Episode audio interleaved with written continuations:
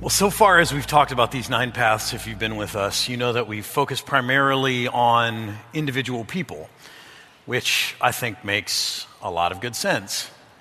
Uh, and yet, uh, today we're going to kind of wrestle with the idea that, that maybe these paths could be applied to groups of people. I mean, do they apply also to groups, to families, to organizations, to nations, to entire cultures? I tend to think so.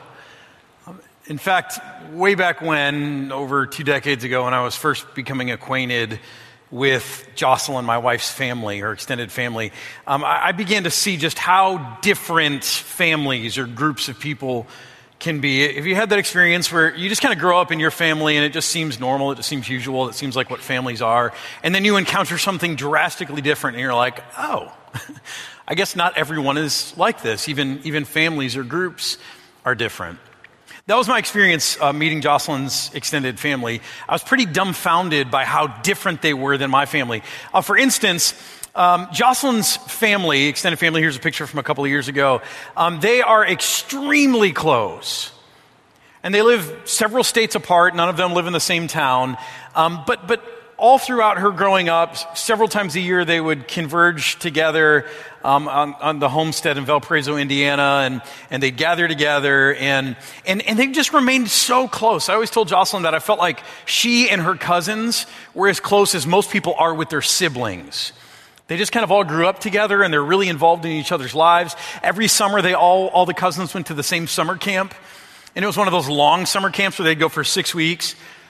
I actually have a hunch it was a reform school that no one just told the kids about, and they probably all needed it. But they all went and they loved it, and it was part of their growing up together. And, and again, family reunions, they, I mean, just from all across the country, from, from East Coast to West Coast, people would come home for family reunions. And, and in her family, when, when something good happens, when a baby's born, a, a kid, a grandkid, a great grandkid, when someone has a personal achievement, a success in life, they all celebrate it just as much as if it happened under their own roof. And in fact, to this day, I still say that my mother in law knows as much about her sister's grandkids as she does her own. Um, and, and just kind of the way it is in their family. And my family, on the other hand, my extended family, is just so different. We're not near as close. On my dad's side of the family, um, we were prone to big blow ups, you know, these big fantastical explosions during family functions where people wouldn't talk to each other for weeks or months or sometimes even years afterward. Because in my dad's side of the family, principles or opinions or ideals or passions, they were the most important things. On my mom's side of the family, there was also not the same kind of closeness. It was kind of different. Um, on my mom's side of the family, there was just kind of this, this, this legacy of, of distance or people pulling away. In fact, my great grandmother on my mom's side, she was married three times, which is pretty exceptional of someone of that time. And, and she divorced her husbands. They, they, didn't, uh, they didn't pass away. Uh, and in fact, her second husband, her second husband, who is the father of my grandmother, her second husband, uh, she got so frustrated with her marriage that she told him one day that she was going on vacation with a girlfriend, and she went on vacation and never came back. She left him along with their kids, my grandmother, her sister, uh, left him just to fight out life on their own. And, and so there's this, there's this kind of like weird, we're afraid to get too close to people on my mom's side of the family. And so my family is, is just so different than Jocelyn's family. Uh, in Jocelyn's family, um, they're called the Adams family, not because they're this, but that's because it's their last name, their, uh, their last name. In the Adams family, um, they're just kind of a different family. Like, like they have strong ideas about life, strong convictions, strong values. I mean, really a strong family culture. And they have really strong opinions about everything. And if you don't agree with their opinions, you're kind of an idiot, basically. And yet, there's this, there's this oddity in their family where if you don't accept the values, if you don't adhere to the culture, if you don't take on the beliefs or the opinions of the family, and if you are a family member, if you belong to the family, it's sort of like, okay, you're kind of an idiot, but you know, you're family. And it doesn't matter. I've seen people in that family go through all kinds of hardship, legal trouble, drug trouble, marriage trouble, business trouble. I've watched moments where, where someone feels cheated by another member of the family, and yet there's just this, this prevailing attitude in this family that, hey, if you're family, it doesn't matter. We're going to be in your corner no matter what. We are for you. And what I realize now is that that family culture that Jocelyn grew up in is probably defined by today's path, the path that we're going to talk about today, the path of loyalty. Now, loyalty is a good thing. I mean, if you have a loyal friend, you know there's nothing like loyalty. And, and I think loyalty is really close to, the, to the, one of the highest values in all of Scripture, and that is unconditional love. Right? To be loyal to someone, to, to love all times, no matter what. I mean, that's, that's, that's really close to unconditional love, which is how God loves us. And, and so it's a very high value. And yet, some of the things that drive us onto the path of loyalty may not always be so noble. Some of us find our ways onto that path, on our, our way onto that path, because we value belonging, we value closeness, we value loyalty, we value family. And some of us find our way onto that path for other reasons. I, I think some of the other reasons might sound like this. The internal dialogue of people who find their way onto the path of loyalty might be some things like this. The world is a dangerous place, so be alert and on the lookout for trouble. Or by imagining the worst thing that could possibly happen, you can prepare for it and maybe even ward it off. Or gathering information about all possible threats is the way, the only way to feel safer in life. Or it's difficult to completely trust anything or anyone because there's always room for doubt, or this gets really close, I think, to loyalty and, and why these, these things are connected. In a world like ours, it's vital you know who you can trust. See, again, some of us find our way into loyalty because it's good, it's noble, because we love to belong. And some of us find our way onto the path of loyalty because we believe it is the best insurance policy against all of the things that we fear. See, fear is often the driver that puts us onto the path of loyalty. And like everything that we've talked about, every path that we've talked about in the series, whether we've said it explicitly or if it's been implicit, there is a corresponding fear or a, a sin, I should say, that, uh, that relates to the path. These paths are virtuous things, right? Strength, harmony, integrity, service, accomplishment, originality, knowledge, uh, loyalty, adventure. They're, they're all good things. They're things that are embodied in the person and in the being of God Himself. So these, these are virtuous things, but what often puts us on that path, what keeps us clinging to that path, what becomes really a prison for us, keeping us stuck on that path, are these driving pet sins or even deadly sins, things like lust or sloth or anger or pride or vanity or envy or avarice or fear or gluttony. I've shared with you a couple of weeks ago my own battle with envy, and it took me a while to realize that it's such a driver in my life. And now that I see it, I see it everywhere. And, and so it's really important to understand not just the virtues of each path, but also the, the vice or the struggle or the passion that drives us there. And, and I think for people on this path of loyalty more than anything else, it's fear. It's fear. Now, um, before I dive in and talk a little bit more about what this looks like and all the other great things about this path, um, I, I want to make clear something that, that this is a really broad path. This path, probably broader than any other path that we've talked about. Um, I, I mistakenly said last week that this path might include up to two thirds of the population. I was wrong, it's not two thirds, it's only half. Still a lot of people, right? You talk about nine paths, and ch- some people estimate that up to half of the population identifies primarily with this path. So that means there's a lot of people walking this path, but it's broad in another way and for another reason.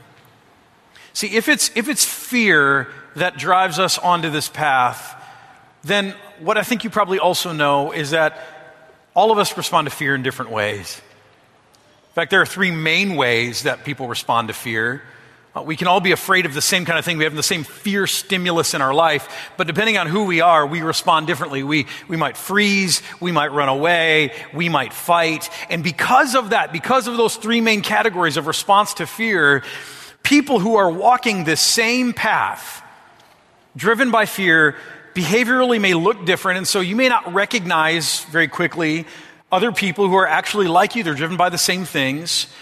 And they also, no matter how you, uh, how you respond to fear, also have a, uh, a, deep value for loyalty, even though it might look different. So um, I, I want to share with you some things that are in common if you're walking this path. On the path of loyalty, you're analytical, hyper vigilant, and attuned to possible threats. Um, people on this path, if, if this is your path, you are a natural threat analyst.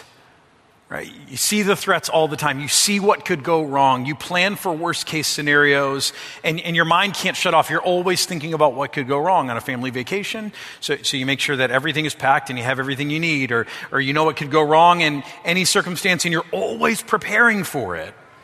And so it's not just an idle worry, it's often a worry that drives you to, to prepare, like, like the Boy Scouts, right? Be prepared. This is what you do.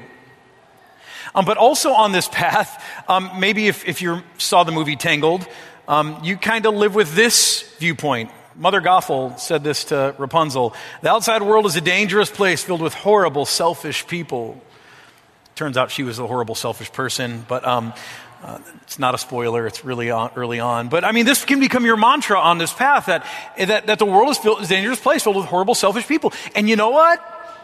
If you believe that, you're not exactly wrong. There are plenty of them out there. Or if you spend a lot of time on this path, biblically, this could be your theme verse. First Peter says, Be alert, be alert, be vigilant, and of sober mind. Your enemy, the devil, prowls around like a roaring lion looking for someone to devour. Right? If this is a verse you know, if, if you kind of know Bible verses, if, if you're nodding your head right now and go, yeah, true that, chances are this, this path could speak to you. Now, some of us, we don't see life this way, and, and we need help remembering that there is a devil who's prowling around. For, for me, that's one of the last things I think of sometimes. I'm like, oh, yeah, I need someone to remind me. For, for you, if this is just kind of an apparent reality, you live life this way and you're always on alert, it's a good sign that this might be your path. Uh, beyond that, on the path of loyalty, you play devil's advocate. So you're, you're aware of the devil prowling around, but sometimes you're devil's advocate. You're contrarian. Often in churches, and churches are filled with people on this path, uh, you are the ones who, when a guy like me gets up front and makes an impassioned plea to do something different, to change, to, to try something new, to, to boldly step out in a courageous new path, and you're sitting there going, huh, what's this really about? and you're looking for the, the other side of the story, you're looking for ulterior motives, you're asking some questions of do we really need to change? Do we really need to do this differently? What happens if? And, uh, and, and, and so, you know, you can be the hardest people to convince. And yet, and yet, here's what's fascinating about this loyalty that once you're convinced, you may become the biggest advocate, believer, cheerleader, and fan of the direction. It, it just might take you a while to have these questions answered. On the path of loyalty, you're devoted to reason, even while entertaining the improbable. Uh, there is a mistake we sometimes make when we're, when we're talking about you on this path. We assume that you're irrational because you're dealing with fear.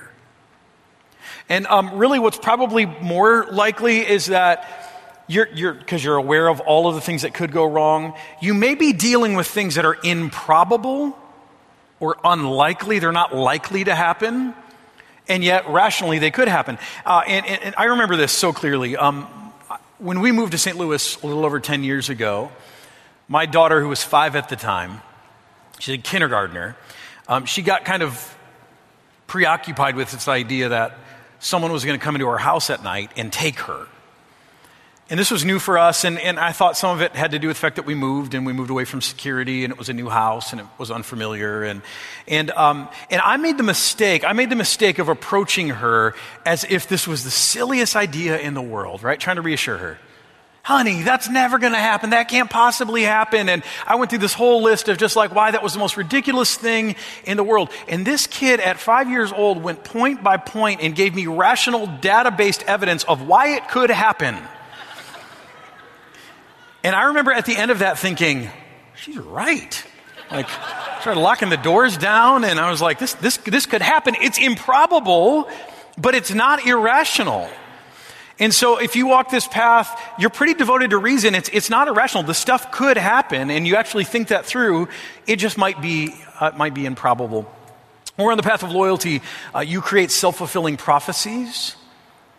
Um, those of us who walk this path, we are most prone to the, to the, the, the art of projection or projecting. You know what I mean by that? Like, like when you feel something inside, a fear, you have a insecurity, but instead of owning that, you project it, you put it on someone else.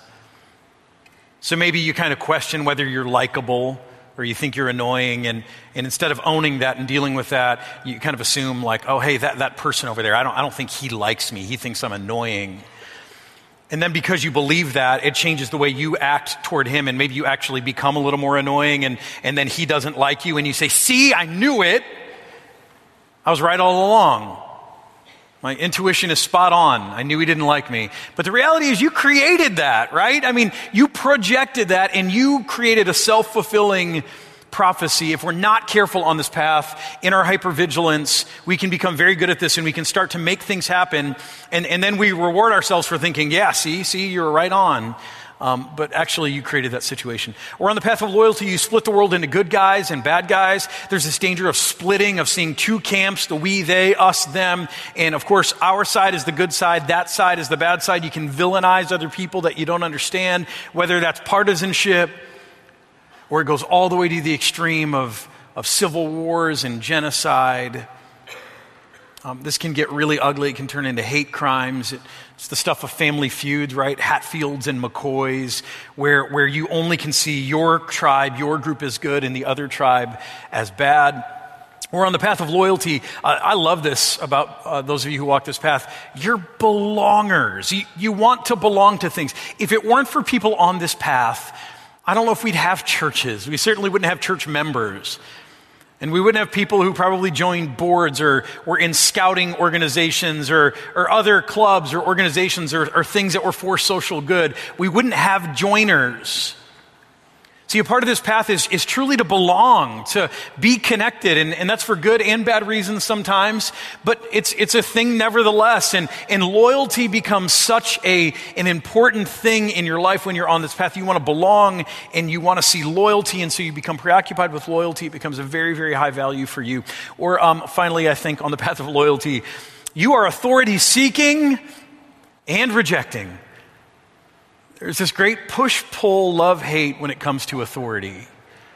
Now, some of us don't think much about authority at all, it's just not really an issue for us.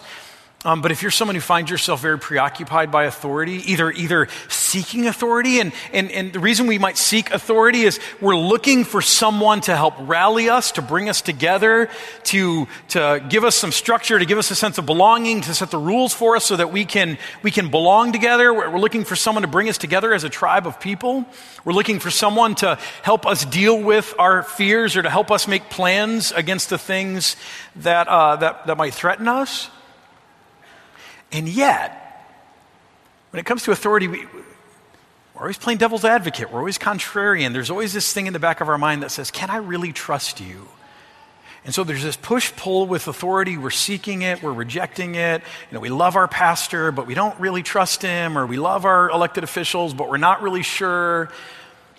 And so there's this, there's this ongoing issue with, uh, with authority for bad or good on this path. And again, depending on how your fear response is, it, it may look one extreme or the other. But, but here's what I think is interesting. I think often a lot of people who end up being dictators start off on this path.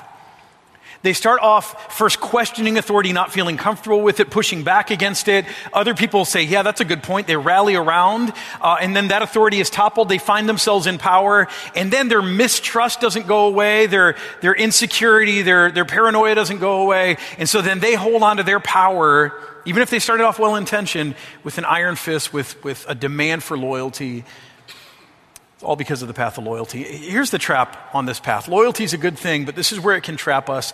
And here it is for us. You'll find whatever you're looking for. On the path of loyalty, you will find whatever you're looking for. And you know, this is just a truism in life. Whatever you're looking for, you'll find it. It's called confirmation bias. But it's especially nefarious on this path, the path of loyalty, because if, you, if you're looking for evidence the world is unsafe, you'll find it. And if you're looking for proof that there are threats all around you, you'll find them. And if you're looking for proof that that other group over there, that they don't like you or they are against you or they're a threat to your way of life, If you're looking for it, you'll find it. If you're looking for proof that the only people you can trust are the people who are closest to you, the people with your name or the people of your, your stripe or brand or whatever else, you'll find it.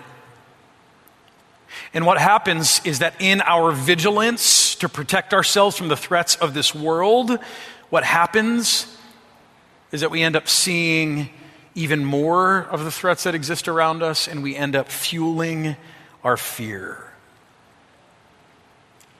See, fear is not healthy for any of, any of us. Whether you find yourself um, identifying with what I've talked about today, we all know fear. And, and you know what? God speaks again and again throughout the scriptures about how destructive fear is. He calls us out of fear again and again. Today, we're going to look at an example and some powerful teaching that Jesus gives to people like us who occasionally or often find ourselves being afraid. Uh, and it comes in just such a fascinating set of circumstances. Uh, Jesus is gathered with his 12 disciples, I mean, his tribe, his, his group. These people have become as close as family. They have left family to join Jesus. And so they, are truly a tight knit, belonging community of people. So Jesus is there with his disciples, his inner ring, and, uh, and they're having a family meal. It's a holiday. And they're together which is what you do on holidays. They're, uh, they're having a family meal. And in the middle of that family meal, Jesus drops a bombshell about what's about to happen to him in his future, that, that things are about to go south. Here's what he says John 13. It says, After he said this, Jesus was troubled in spirit, and he testified. He told them, Very truly, I tell you, one of you is going to betray me. Now, again, this is a bombshell in the middle of a family dinner, but, but this word betrayal, this is significant for all of us, but especially those of us who might know this path. B- because it's bad enough that the world is dangerous out there, that there are threats that exist out there, and Jesus' followers were very well aware that there were a lot of people who did not like them and who were coming against him. It was them against the world. But now Jesus says, hey, the threat is not just out there, there is a threat in the room right now in the family and everybody freaks out in different ways. Judas, the one who was going to betray him, freaks out and, and he leaves. Peter, he stands up and says, Jesus will never betray you. I'll, I'll fight with you. I'll, you know, right? I'm, I'm the fighter. I'll, we'll die with you, Jesus. Some of the others, they, they just freeze. And in fact, you find out in Scripture that days later, after Jesus' death and resurrection, some of those disciples are still sitting in the same room with the door locked. They didn't go anywhere, they're, they're terrified.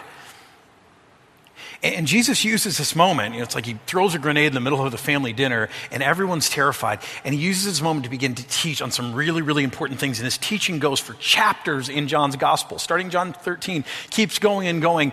And then finally, in John chapter 16, he speaks some truths to us that I think we need to hear as we wrestle with our fears. John chapter 16, starting at page 1082.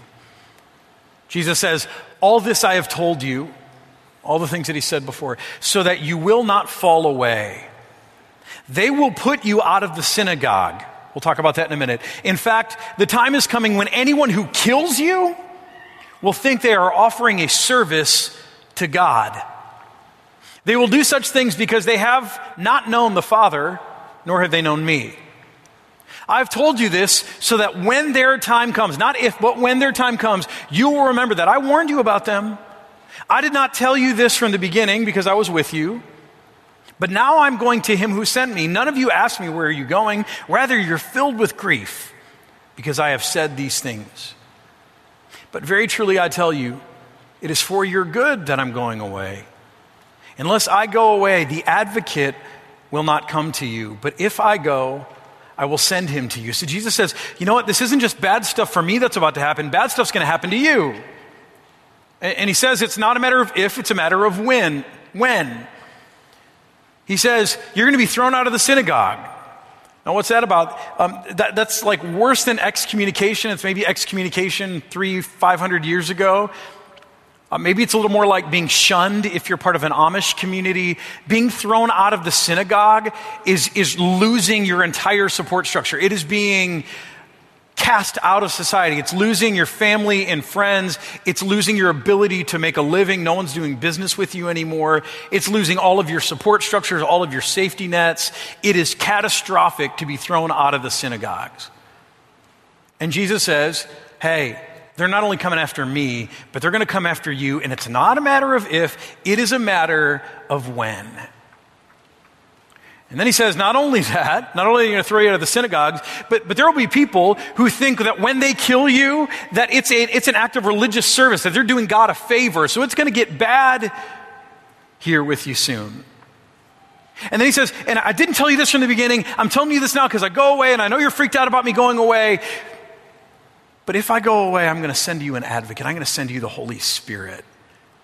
And this is a good thing. See, in this speech, Jesus is, is both showing them that, yeah, there, there are lots of things to fear, but he's, but he's also making a promise. He's revealing a threat and he's making a promise. I ask you, as you heard those words, which did your mind fixate on, the threat or the promise? Probably says something to you about this path or, or where you might walk. It says, Then Jesus' disciples said, now you're speaking clearly and without figures of speech. Okay. Now we can see that you know all things and that you do not even need to ask anyone questions. You, you just know. This makes us believe that you come from God. I love their response. Their response is, finally you're saying stuff to us clearly. Like, when, when you walk this path, you don't mind someone hitting you up the head, upside the head with truth, do you? You're like, hey, give it to me straight. I, appreciate the candor here, Jesus. Tell us how bad it's going to get because if you walk this path, you already run worst case scenarios in your head. And for someone to tell you it's going to be fine, you know it's not going to be fine. And so when someone says, hey, all right, all right, you want to know it's going to be bad? Here it is. I'm going to lay it out for you. There's gratitude there. They're saying, okay, thank you.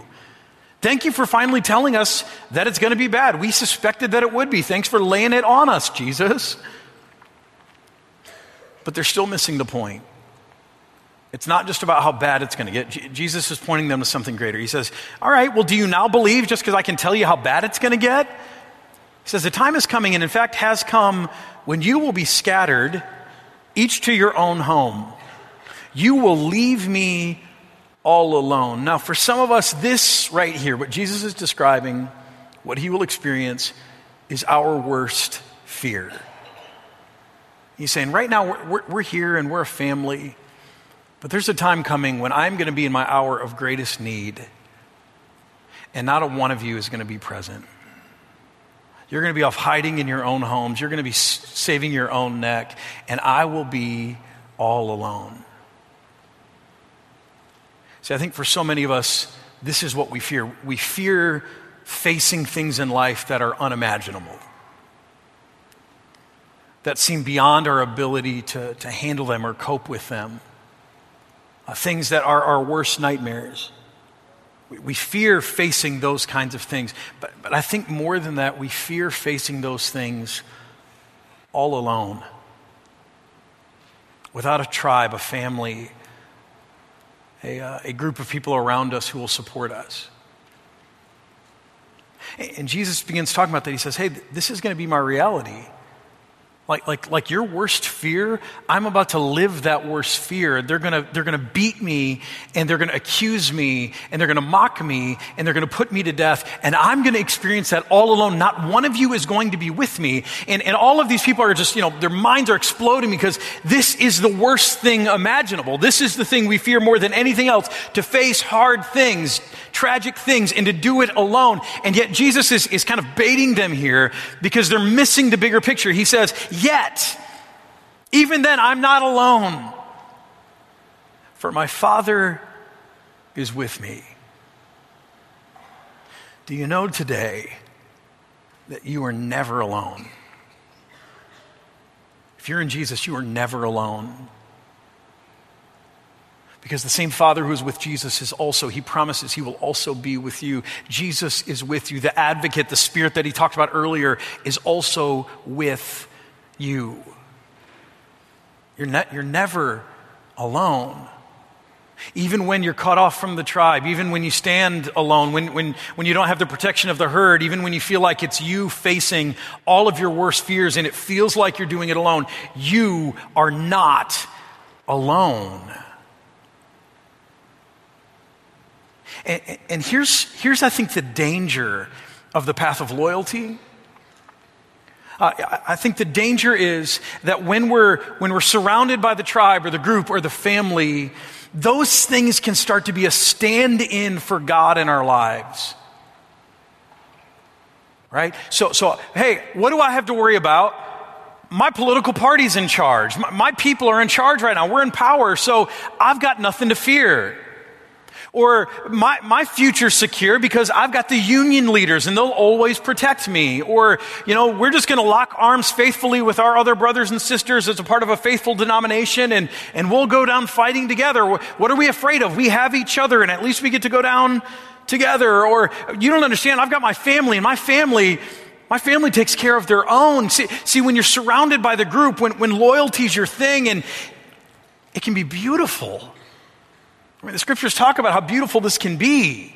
All the Ecclesiastes stuff of two is better than one. If, if you fall down, someone can help you up and you can keep warm together and, and you can fend off invaders. All of that stuff, it, it can be beautiful, but it can also be a stand in for God in our lives. So, so instead of seeking security from God, we start to seek security from the people around us. And sometimes, sometimes I know it's frightening, but sometimes the most merciful thing God can do is to cause us to stand alone, facing the unimaginable,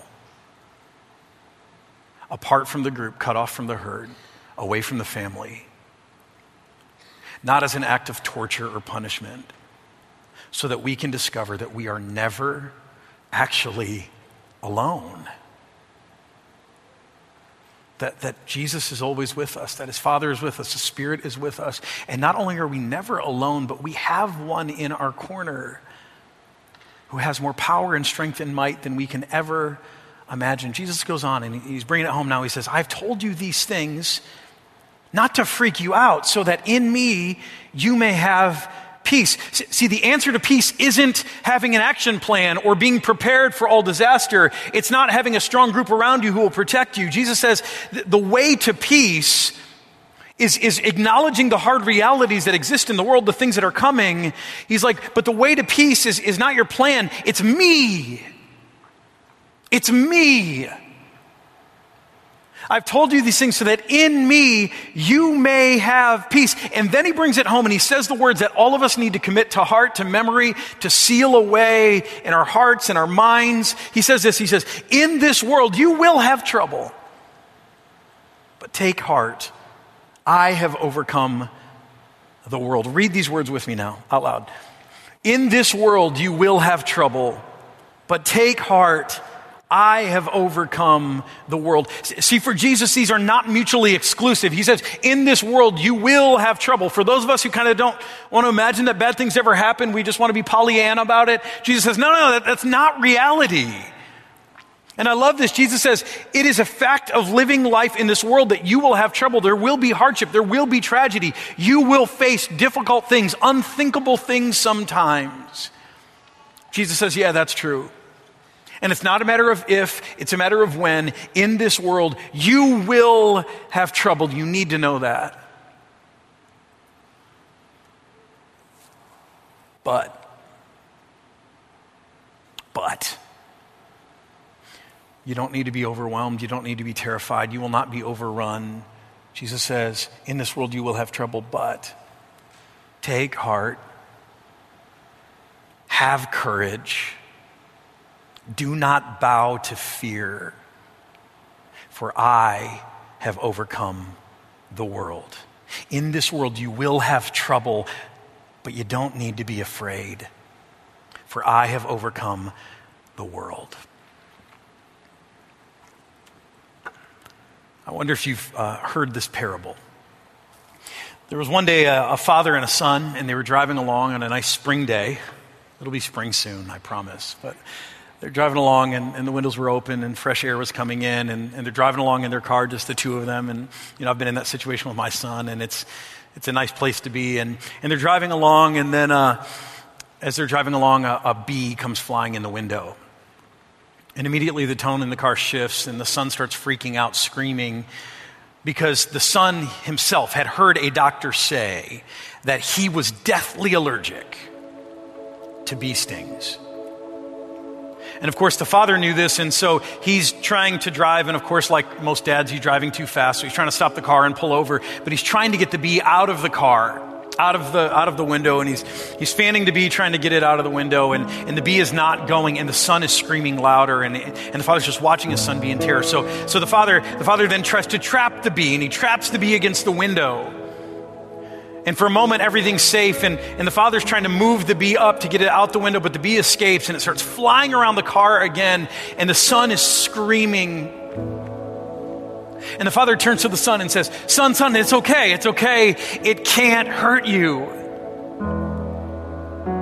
And suddenly the son turned from being terrified to now being terrified and hurt, terrified and angry, terrified and confused. Because didn't his dad know all it would take is one sting and his life could be over? What, what on earth do you mean the bee can't hurt you? And by this point, the, the father had pulled the car off the road. And uh, he looked at his son, and the bee still flying around, and, and he opened up his hand and he showed him the welt and the stinger in his own hand for when he couldn't get the bee out of the car, instead, he forced the bee to sting him. And the stinger was right there. Truly, there was nothing the bee could do. Hear the word of Jesus.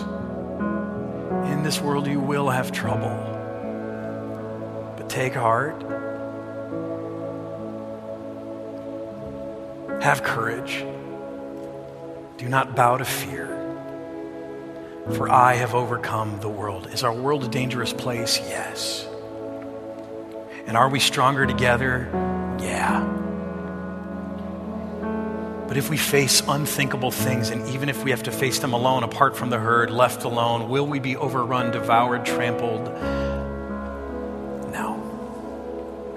Not if we're in Jesus. Because with us in all things is one who has taken the stinger in his own hand. He's taken the sting out of death, but he's also taken the sting out of everything, every evil this world can throw at us. He's limited its power. It can do its worst, but it cannot harm us really. And even when life has done its worst to us, and for some of us, that's, that's our story today. We, are we're coming fresh off some tragedy. I think about Marcy's story earlier, about what she experienced a few years ago. And we see the news stories, and we know what can happen. We know what does happen in this world. Even then, here's what you can know you don't have to be afraid. We can face life with courage.